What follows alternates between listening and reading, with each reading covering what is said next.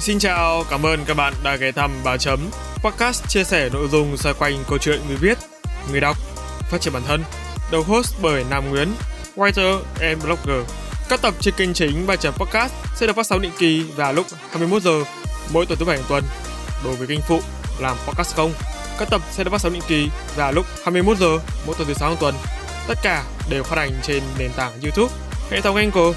Các bạn hãy nhớ bật thông báo để không bỏ lỡ bất kỳ tập podcast nào nhé.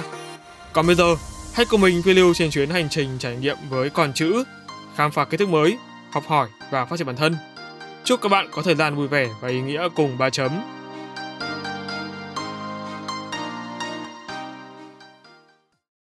Xin chào các quý thính giả nhà ba chấm. Như vậy là mùa 9 lấy chủ đề về Content Creator, Education cùng các vị khách mời thuộc thế X và Y đã chính thức khép lại. Một lần nữa, mình xin chân thành cảm ơn các bạn vì đã đồng hành cùng ba chấm trong mùa 9 nói riêng và tất cả các mùa trên kênh nói chung. Hơn này hết, các bạn chính là nguồn động lực to lớn giúp mình có rất nhiều động lực để phát triển kênh. Bằng chứng là ngay thời điểm này, ba chấm vẫn chưa hề có dấu hiệu chững lại dù chỉ một tập. Trong tập podcast này, hãy cùng mình thưởng thức lại những trích đoạn chọn lọc được trích dẫn lại từ các tập của 10 vị khách mời. Mình hy vọng đây sẽ là lời chào kết thật đẹp và ý nghĩa gửi đến các quý thính giả của kênh. Mong rằng các bạn sẽ vẫn luôn tiếp tục ủng hộ ba chấm trong những mùa cũng như những sự kiện offline sắp tới. Còn bây giờ, hãy cùng mình tận hưởng khoảnh khắc này nào.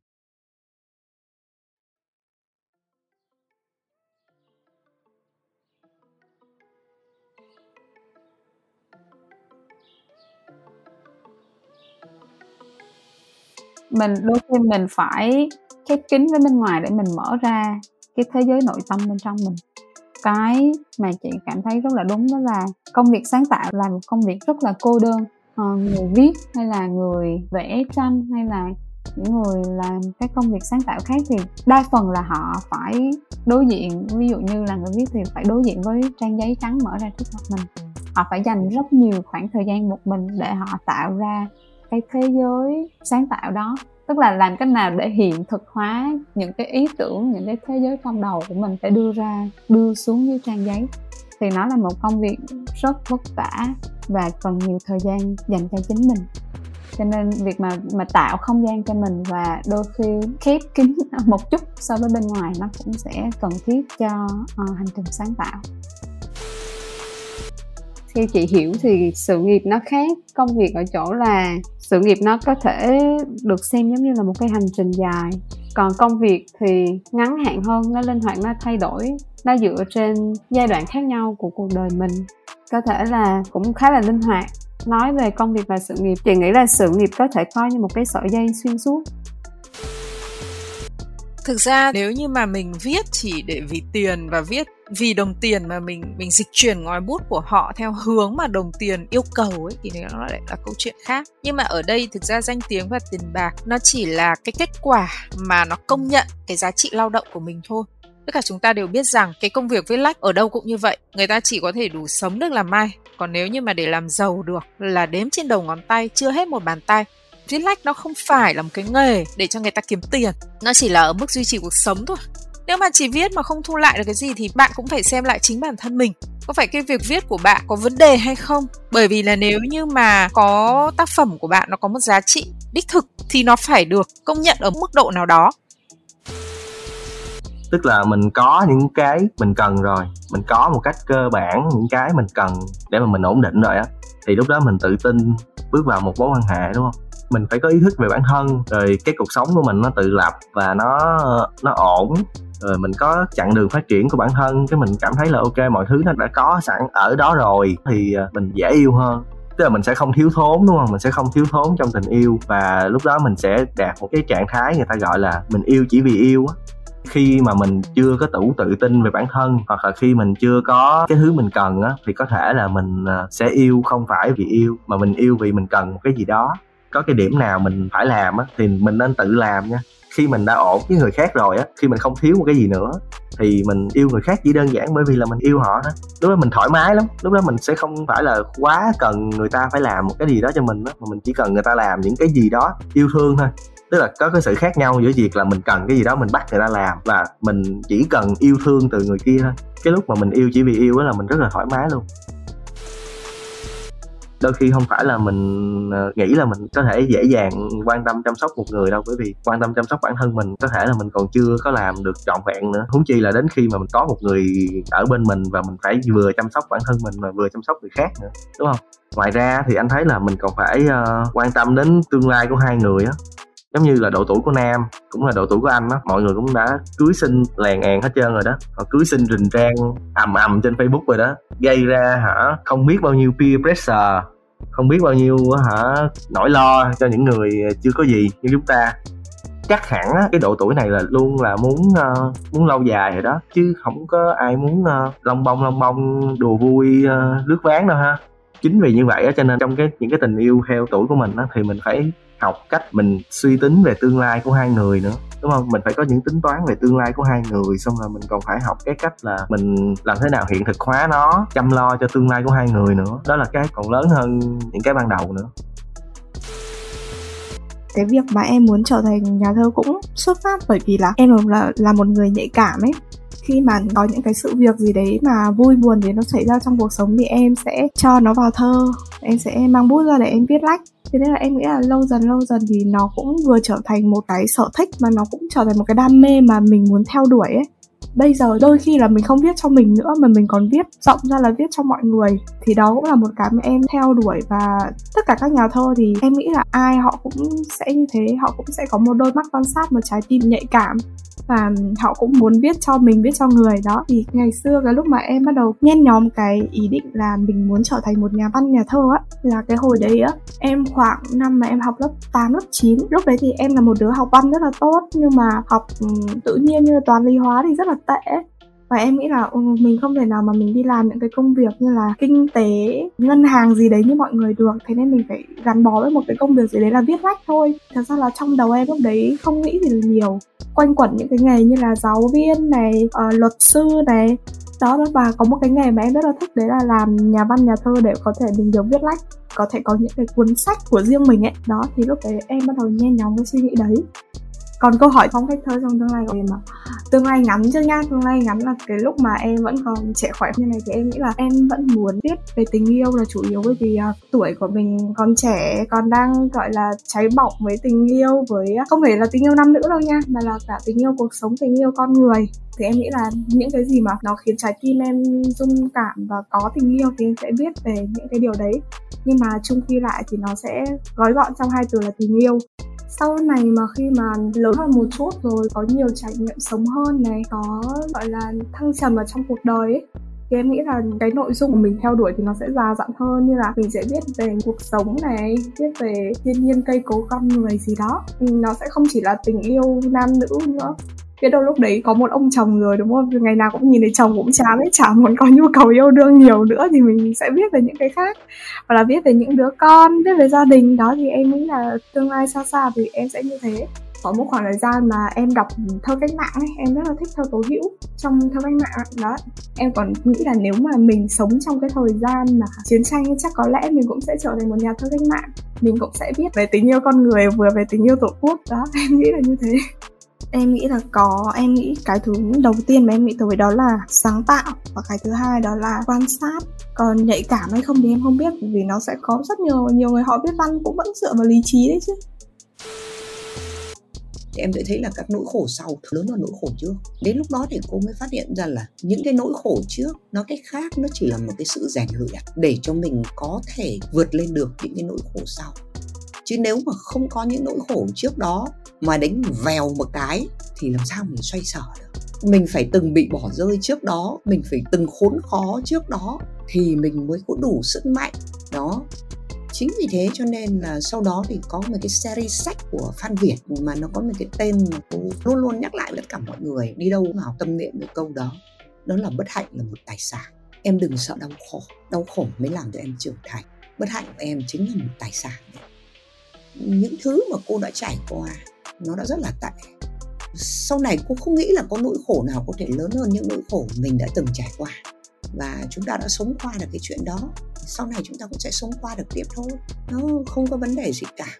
Nhìn lại thì về sau cô cảm thấy là nói cho cùng, những người mà làm khổ nhiều khi mình đã là nên cảm ơn họ. Nỗi bất hạnh kinh khủng nhất.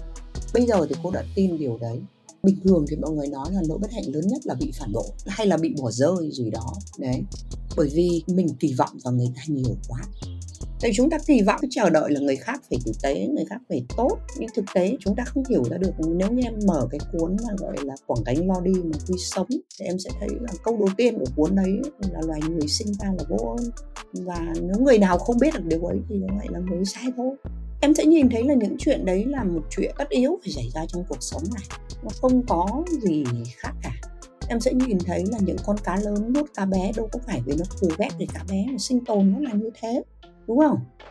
Cái thứ duy nhất, cái thứ đáng sợ nhất một con người gặp phải, đó là khi chính mình muốn từ bỏ bản thân mình. Nếu như mà lúc ấy em nghĩ là cái này thì còn sống tiếp làm quái gì nữa, thế này thì mình chắc là bó tay rồi, không thể làm gì được nữa rồi. Cái đấy lúc ấy mới là em thua. Còn nếu như chúng ta chưa từ bỏ bản thân mình, thì đấy chưa phải là ngày tận thế, vẫn còn có cơ hội để tiến lên anh nghĩ là thứ nhất là về mặt con người đấy là phải có sự ừ, phù hợp tức là rất phù hợp với nhau. Ví dụ như bọn anh là những người mà cũng giống giống giống nhau hơi giờ hơi tư kiểu cũng nhìn về một hướng ấy cũng muốn làm những thứ mà hữu ích. Bọn anh chia sẻ nhau cái chuyện đấy. Uh, anh nghĩ là đấy là một trong những yếu tố rất là quan trọng. Những người như kiểu bọn anh cũng hơi mơ mộng một tí nó cũng không phải là quá nhiều cái thứ hai cũng quan trọng không kém là cái việc mà đấy mình phải có một cái bức tranh đủ lớn và mọi người đều cảm thấy là nó thú vị và hấp dẫn và có ý nghĩa với cuộc sống của mọi người ấy. Thế ví dụ như với bọn anh là câu chuyện à tôi làm được cái này thì nó rất là tốt cho xã hội, tốt cho thế hệ trẻ, các thứ. Thì bọn anh rất là chia sẻ với nhau cái chuyện đấy. Cái thứ ba, anh nghĩ là là cái việc mà mình thực sự để có thể làm việc với nhau như một team ấy, thì anh nghĩ cái sự chân thành và tử tế với nhau là điều rất quan trọng. Bọn anh gần như là bọn anh cũng ít khi bị mâu thuẫn vì những câu chuyện kiểu quyền lợi hay này nọ lắm rất là ít khi đấy mà thông thường mọi người cũng sẽ tìm ra điểm chung và, và rất là thấu hiểu đóng góp của mình như này thì mình xứng đáng được như thế này ấy. cũng không không bị vướng mắc nhiều cái chuyện đấy. Một phần lý do nữa là vì bọn anh kiểu cũng cố gắng là làm rõ cái việc đấy ngay từ sớm ấy. Và sau đấy thì mọi người cứ theo thế mà làm thôi còn một yếu tố nữa ngoại cảnh ấy thì anh nghĩ là bọn anh làm được cái này một phần rất lớn bởi vì trong team bọn anh những cái người chủ chốt nhất ấy đều có được gia đình tương đối là gọi là ủng hộ cho phép mình được ờ, làm những cái thứ ngớ ngẩn. Thế thì những cái thứ đấy anh nghĩ là rất là quan trọng nhá. Mình kiểu nhiều khi mình uh, quên mất cái sự cái cái điều đấy. Nên là ví dụ mình nhìn ra xung quanh mình lại thấy ơ ờ, tại sao người này lại không làm được cái này hoặc người kia lại không làm được cái kia? Mình cứ tưởng mình hay cá nhân anh anh chả giờ thấy anh hay anh thấy là anh may ấy tức là gia đình như thế hỗ trợ như vậy ít nhất là tạo điều kiện để không gây áp lực cho mình ấy. Đừng đừng nghĩ là câu chuyện kiểu gia đình phải cho mình tiền để mình khởi nghiệp hay là phải bơm tiền để cho mình phát triển để thích làm thì mới là giúp nhá. Anh nghĩ đôi khi cái việc mà bố mẹ không gây áp lực, không đặt kỳ vọng quá lớn cho mình về câu chuyện là mình phải này phải này kia, nó đã là một thứ may mắn rồi. Thì anh thấy là cái đấy là một thứ mà cũng ảnh hưởng rất nhiều đấy đến cái việc mà bọn anh có thể đi được đến bây giờ. Chấp nhận vượt qua khó khăn là chấp nhận là mình có như này như kia và cứ kiên trì theo đuổi với mục tiêu như thế, tự nhiên nó lại có một sức hút gì đấy với những người mà cùng tần số. Anh nghĩ vậy. Mình không thể ngồi im để chờ vận may nó đến được, mà mình hãy cố gắng làm tất cả trong khả năng của mình đi nó giống như kiểu mình sẽ gửi được tín hiệu ấy. Thì những người mà có thể bắt được cái tín hiệu ấy những người mà có thể bắt được tín hiệu ấy thì họ sẽ bắt và có thể họ sẽ trả lại mình những cái tín hiệu tích cực tương tự. Rất nhiều người uh, member của anh bây giờ trong team của anh bây giờ nhá những người thậm chí là nắm những vai trò rất quan trọng đều đến từ cộng đồng và họ đến với anh lúc nào khi mà anh có những cái bài chia sẻ hay những thứ chia sẻ rất là chân thành tử tế và họ cảm thấy là họ giúp được. Họ cảm thấy là họ à tôi thấy là cái này nó khiến tôi cảm thấy có một cái đồng cảm gì đấy và tôi cảm thấy muốn giúp. Thế là một cách rất là tình cờ và vô tư thôi, thì họ cũng đến và họ stay và làm việc bọn anh bao nhiêu năm trời đến bây giờ thành một phần chính của team luôn. Nếu mà nói là cái hình ảnh số hết mình thì nó là thế nào ấy, thật ra nó là cái thái độ mình sống ấy. Em em chỉ nghĩ với trừ thái độ ấy, nghĩa là mình có một cái thái độ tốt với tất cả những thứ mình đang làm. Và khi mà mình thực sự là làm nó nghiêm túc, thực sự đặt tâm huyết vào nó mình sẽ học được nó rất nhiều thứ và mình sẽ trải nghiệm nó một cách sâu nhất. Mọi thứ nó luôn vận động kiến thức nó luôn thay đổi nên là việc học hàng ngày và liên tục nó cần thiết. Em còn thấy rằng là học thì nên có một mục tiêu. Thường ấy là không có mục tiêu thì không có động lực. À, hoặc là do bản thân em như vậy nha. Em là một đứa mà học kém và cũng uh, lười. Nhưng mà điểm mạnh là em uh, biết rằng là mình kém ấy và mình lười. Nên là cái em giỏi là em giỏi tạo áp lực cho bản thân. uh, uh, nó khiến rằng là em em nhận ra một điều năng lực của bản thân mình tốt hơn là mình nghĩ. Cái sự sợ bản thân mình trong em nó rất là cao. Em sợ bản thân mình chê mình hơn là người khác chê mình luôn á. Nên là em ờ, hay ép bản thân mình đạt được một điều gì đó đầu tiên thì mình nghĩ đấy là cái yếu tố nội tại ấy, là cái tố chất của mỗi người. À, khi mà mình uh, phỏng vấn một số bạn ứng viên đặc biệt là trong lĩnh vực creative nhá creative bao gồm creative về idea hoặc là creative về content thì mình sẽ luôn luôn nghĩ nhìn ra xem là liệu bạn ấy có tố chất không ấy. Tại vì đôi khi với cái ngành nội dung content creator hoặc là creative để nghĩ ra những cái idea thì cái việc mà bạn có tố chất sẽ giúp bạn tiến rất là xa. Đôi khi còn xa hơn cả những người mà được học trường sở. Ví dụ như mình là một người hoàn toàn không học một chút nào trường sở về ngành marketing cũng như là creative mình uh, khá là bản năng. Còn tất nhiên là bản năng là một chuyện vẫn trau dồi vẫn ở trong cái quá trình mình làm việc. Thế nhưng mà đúng, cái tố chất là điều quan trọng, nhưng mà bạn vẫn phải trau dồi thêm, bạn vẫn cần có kỹ năng, đấy là những cái yếu tố bên ngoài mà sẽ phục vụ cho bạn trong việc làm nội dung cũng như là làm idea. Mình ví dụ nhé về làm nội dung đi, khi mà bạn viết một bài PR hoặc là khi bạn viết một social post hay là một kịch bản chẳng hạn, thế thì cái tố chất sẽ giúp bạn là gì? Tố chất của một người viết là tố chất của một người sẽ chỉn chu về mặt câu từ. Bạn sẽ lựa chọn, ít nhất là bạn viết đúng, bạn viết đúng một format, bạn không sai về mặt câu từ, ngữ pháp, cú pháp trong câu như thế nào. Tố chất thứ hai là bạn có thể chọn được những cái từ rất là đắt để sử dụng ở trong đấy và cái đấy đôi khi sẽ làm nên cái sự khác biệt giữa một người làm content ở mức độ trung bình và một người làm content chất lượng cao những cái yếu tố ngôn ngữ đấy có thể xuất phát điểm từ việc là à bạn này bạn ấy có khả năng về ngôn ngữ bạn rất là hoạt ngôn bạn viết rất là tốt hoặc bạn nói rất là tốt chẳng hạn. Cũng có thể sẽ đến từ yếu tố kỹ năng bạn ấy đã rèn điều đấy rất nhiều bạn đã đọc rất là nhiều sách để biết những cái từ mà người khác không biết hoặc là có thể nghĩ ra được những cái từ mới mà tạo nên uh, sự khác biệt cho output mà mình trả ra à, với những bạn mới làm marketing thì chắc chắn là sẽ đôi khi cảm thấy phẫn nộ là trời ơi tại sao lại có thể thay đổi nhiều như thế? Thậm chí đôi khi có những lần là khách hàng lúc đầu feedback ui ok rất rất ok rồi. Nhưng xong đến cuối cùng họ thay đổi toàn bộ ở trong phút chót lâu dần khi mà chị làm rất là nhiều rồi thì cái mindset của chị về câu chuyện này nó cũng đôi phần thay đổi tất nhiên là mình vẫn có cảm giác là thật phí hoài cái công sức mình đã bỏ ra, mình đã rất là mệt mỏi vì nó. Thế nhưng mà đến cuối cùng nhá, thì mình nghĩ là câu chuyện mà mình cần nhất vẫn là win được cái hợp đồng đấy và mình sẽ hướng tới tương lai hơn là nhìn lại quá khứ. Tương lai là gì? Tôi cần một cái giải pháp cho cái bài toán mới. Vậy thì cái việc đầu tiên mà khi nhận được cái feedback đấy là hướng tới cái bài toán mới để xem là nó có thực sự đủ tốt hay chưa. Mình cần phải thay đổi điều gì.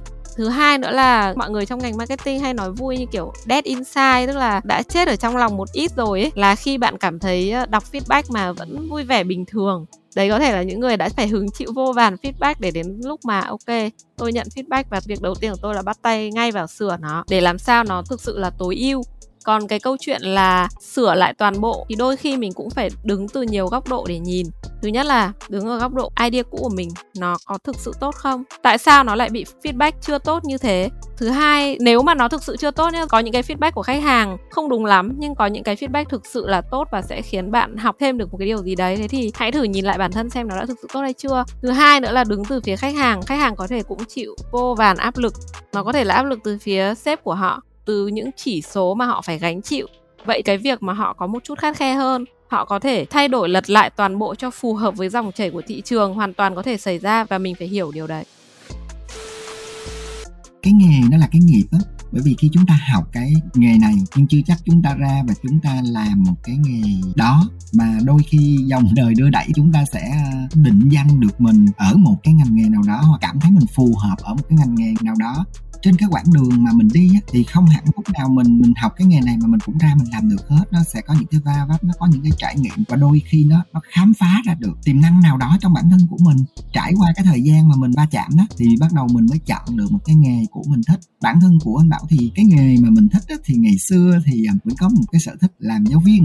Nhưng mà tới lúc mà mình phải bươn chải với cuộc sống mình kiếm tiền mình cảm thấy rằng là mình thích thích hợp với công việc này hơn. Dù thật lòng mình nói rằng là công việc đôi khi các bạn cũng thấy công việc rất là nặng nề với một cái người ờ, quản rất là nhiều thứ. Như anh bảo trong một cái tổ chức công việc á, nó đòi hỏi cái đầu óc của mình rất là nặng nề, thời gian cũng rất là quá tải.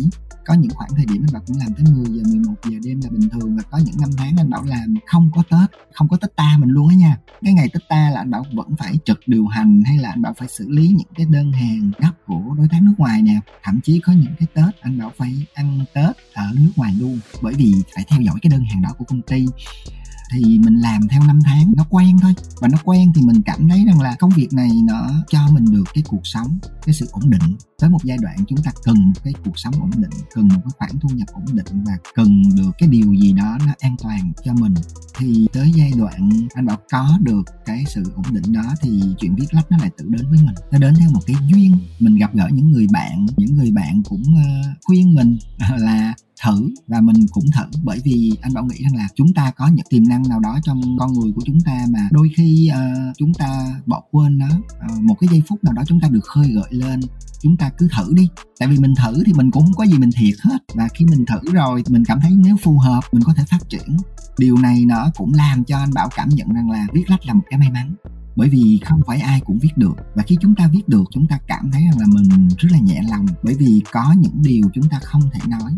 Và cái việc viết lách nó giúp chúng ta giải bày. Nó giúp chúng ta lan tỏa đi cái tinh thần của chúng ta, những cái tâm tư của chúng ta và thậm chí nó giúp cho chúng ta sống được những cái cuộc sống có thể trong đời thật của mình mình không thể sống được. Viết lách đem tới cho chúng ta những cái nguồn năng lượng rất là tích cực tiếp theo cái chuyện thành công viết lách. À mình lại được cơ hội gặp gỡ này giao lưu với các bạn cùng viết lách. Học sinh sinh viên, lan tỏa đi những cái điều tích cực, chia sẻ cái hành trình sống, cái hành trình làm nghề và cái hành trình viết của mình đối với các em học sinh nữa anh Bảo đã từng đi giao lưu với những trường học sinh cấp 2, cấp 3, các bạn sinh viên nói về cái chuyện mà mình thấu hiểu được bản thân của mình để mà mình có những cái hành trình sống nó tích cực, năng động so với cái tuổi trẻ của mình và nó phù hợp với thời hiện đại này. Khi càng đi nhiều thì anh Bảo cảm thấy rằng là à tuổi trẻ bây giờ các bạn rất là năng động, các bạn sống rất là văn minh và các bạn rất là hiện đại. Các bạn không ngại các bạn dấn thân vào những cái con đường mới để các bạn khai phá và khi các bạn khai phá được bản thân mình rồi thì chắc chắn một điều đó là cái sự lý thú của tuổi trẻ mình đó là một cái thanh xuân mà các bạn cần phải sống dấn thân, miệt mài. Chắc chắn một điều rằng là khi các bạn đi qua khoảng đời thanh xuân, các bạn sẽ không bao giờ tiếc nuối bởi những cái bước đường dấn thân của mình. Các bạn có thể có nghề tay trái, các bạn cũng có thể có nghề tay phải, đúng không? Và hai cái nghề đó nếu các bạn thành công thì chắc chắn một điều các bạn có được một cái cuộc sống hoàn toàn như ý muốn của mình. Và đối với anh bảo, khi mà chúng ta còn có thể làm được bất cứ một điều gì thì chúng ta cứ làm. Chúng ta phải tin mình làm được, chúng ta phải kiên trì. Đoạn đường có thể dài hoặc ngắn, nhưng cái lòng kiên trì và cái niềm tin trong chính bản thân của các bạn nó phải như một ngọn lửa, lúc nào cũng được nhóm lên. Bởi vì chính các bạn không tin các bạn thì các bạn không thể tìm niềm tin đó ở bên ngoài cuộc sống được.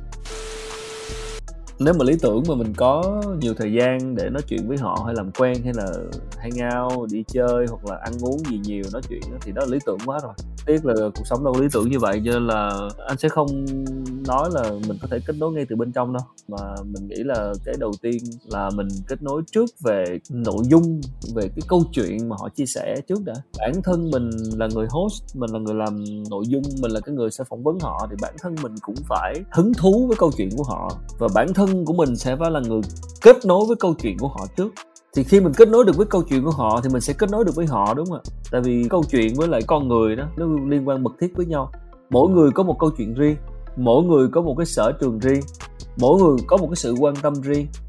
Thì khi mà em kết nối được với sự quan tâm của người ta thì có thể là sẽ dễ dàng để em kết nối được với người ta, đúng không? Đó thì là mình kết nối với lại những gì người ta quan tâm trước. Mình đã đóng cái vai là người làm nội dung và là người khơi màu, mình là người gợi mở, là người phỏng vấn, đúng không? Thì mình phải là người có một cái sự tò mò cái mong muốn được biết về một cái gì đó mới. Cái thứ mà mình muốn biết đó là cái thứ là những cái câu chuyện và những cái chủ đề mà nó có liên quan mật thiết với lại cái người khách mời.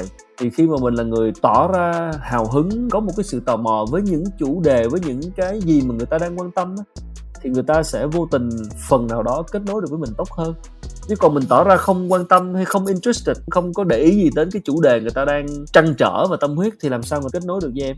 Thì uh, anh nghĩ là cái cách để mình kết nối với một ai đó với khách mời là đầu tiên mình sẽ phải bản thân mình sẽ phải đọc rất nhiều cái chủ đề mà mình sẽ phỏng vấn người ta đọc rất nhiều về cái nội dung mà mình sẽ trao đổi. Chính bản thân mình phải tìm cách để kết nối với chủ đề đó. Để kết nối thì phải hiểu.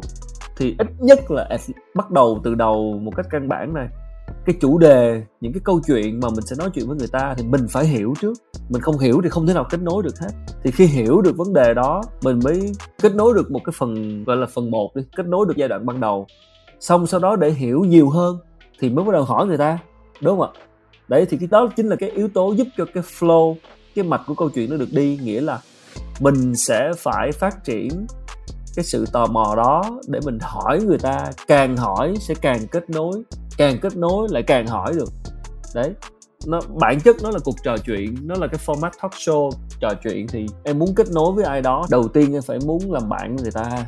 Em có một sự quan tâm với chủ đề, mình sẽ nói với người ta và mình có cái sự, anh nghĩ là sự chân thành cái hiểu biết á, nó vô chừng lắm. Tại vì cái hiểu biết mình luôn luôn giới hạn và sẽ sẽ sẽ phải liên tục được cải thiện đúng không? Về cái về kiến thức. Nhưng mà cái sự chân thành thì mình nghĩ ai cũng có thể làm được nếu mình muốn. Thật chân thành thì là gì thì em hiểu rồi. Đó mình mình mình thực sự mong muốn trò chuyện cuộc trò chuyện này. Mình mong muốn cái điều tích cực mình muốn được chia sẻ mình muốn được kết nối mình muốn được hiểu hơn và mình có sự chân thành đó thì ờ, cái người khách mời họ cảm được cái chuyện đó thì họ sẽ dễ dàng hơn trong việc kết nối với người host Qua đó là toàn bộ 10 trích đoạn hay nhất của các khách mời được 3 chấm trích xuất lại từ nguồn của các tập đã phát hành. Để nghe bản đầy đủ, bạn hãy truy cập thẳng vào các tập và tận hưởng nha. Sau chuỗi 3 mùa interview podcast liên tiếp, thì mùa 10 tới đây, 3 chấm sẽ quay trở lại hình thức solo podcast. Muốn biết nội dung cụ thể là gì? Thì các bạn hãy nhớ đón chờ các tập tiếp theo sẽ được phát hành trong thời gian sớm nhất nha. Cuối cùng, đừng quên lịch phát hành định kỳ các tập podcast vào mỗi 21 giờ thứ bảy cách tuần. Tất cả đều phát hành trên YouTube, hệ thống Anchor. Các bạn hãy nhớ bật thông báo để không bỏ lỡ bất kỳ tập podcast nào nha. Hiện tại thì ba chấm vẫn nhận tiền cà phê đều nha. Các bạn có thể donate một bát phở sáng qua đường link Buy Me ở Coffee phía bên dưới để giúp kênh cải thiện chất lượng tốt hơn nhé. Còn bây giờ, xin chào và hẹn gặp lại. Ba chấm off.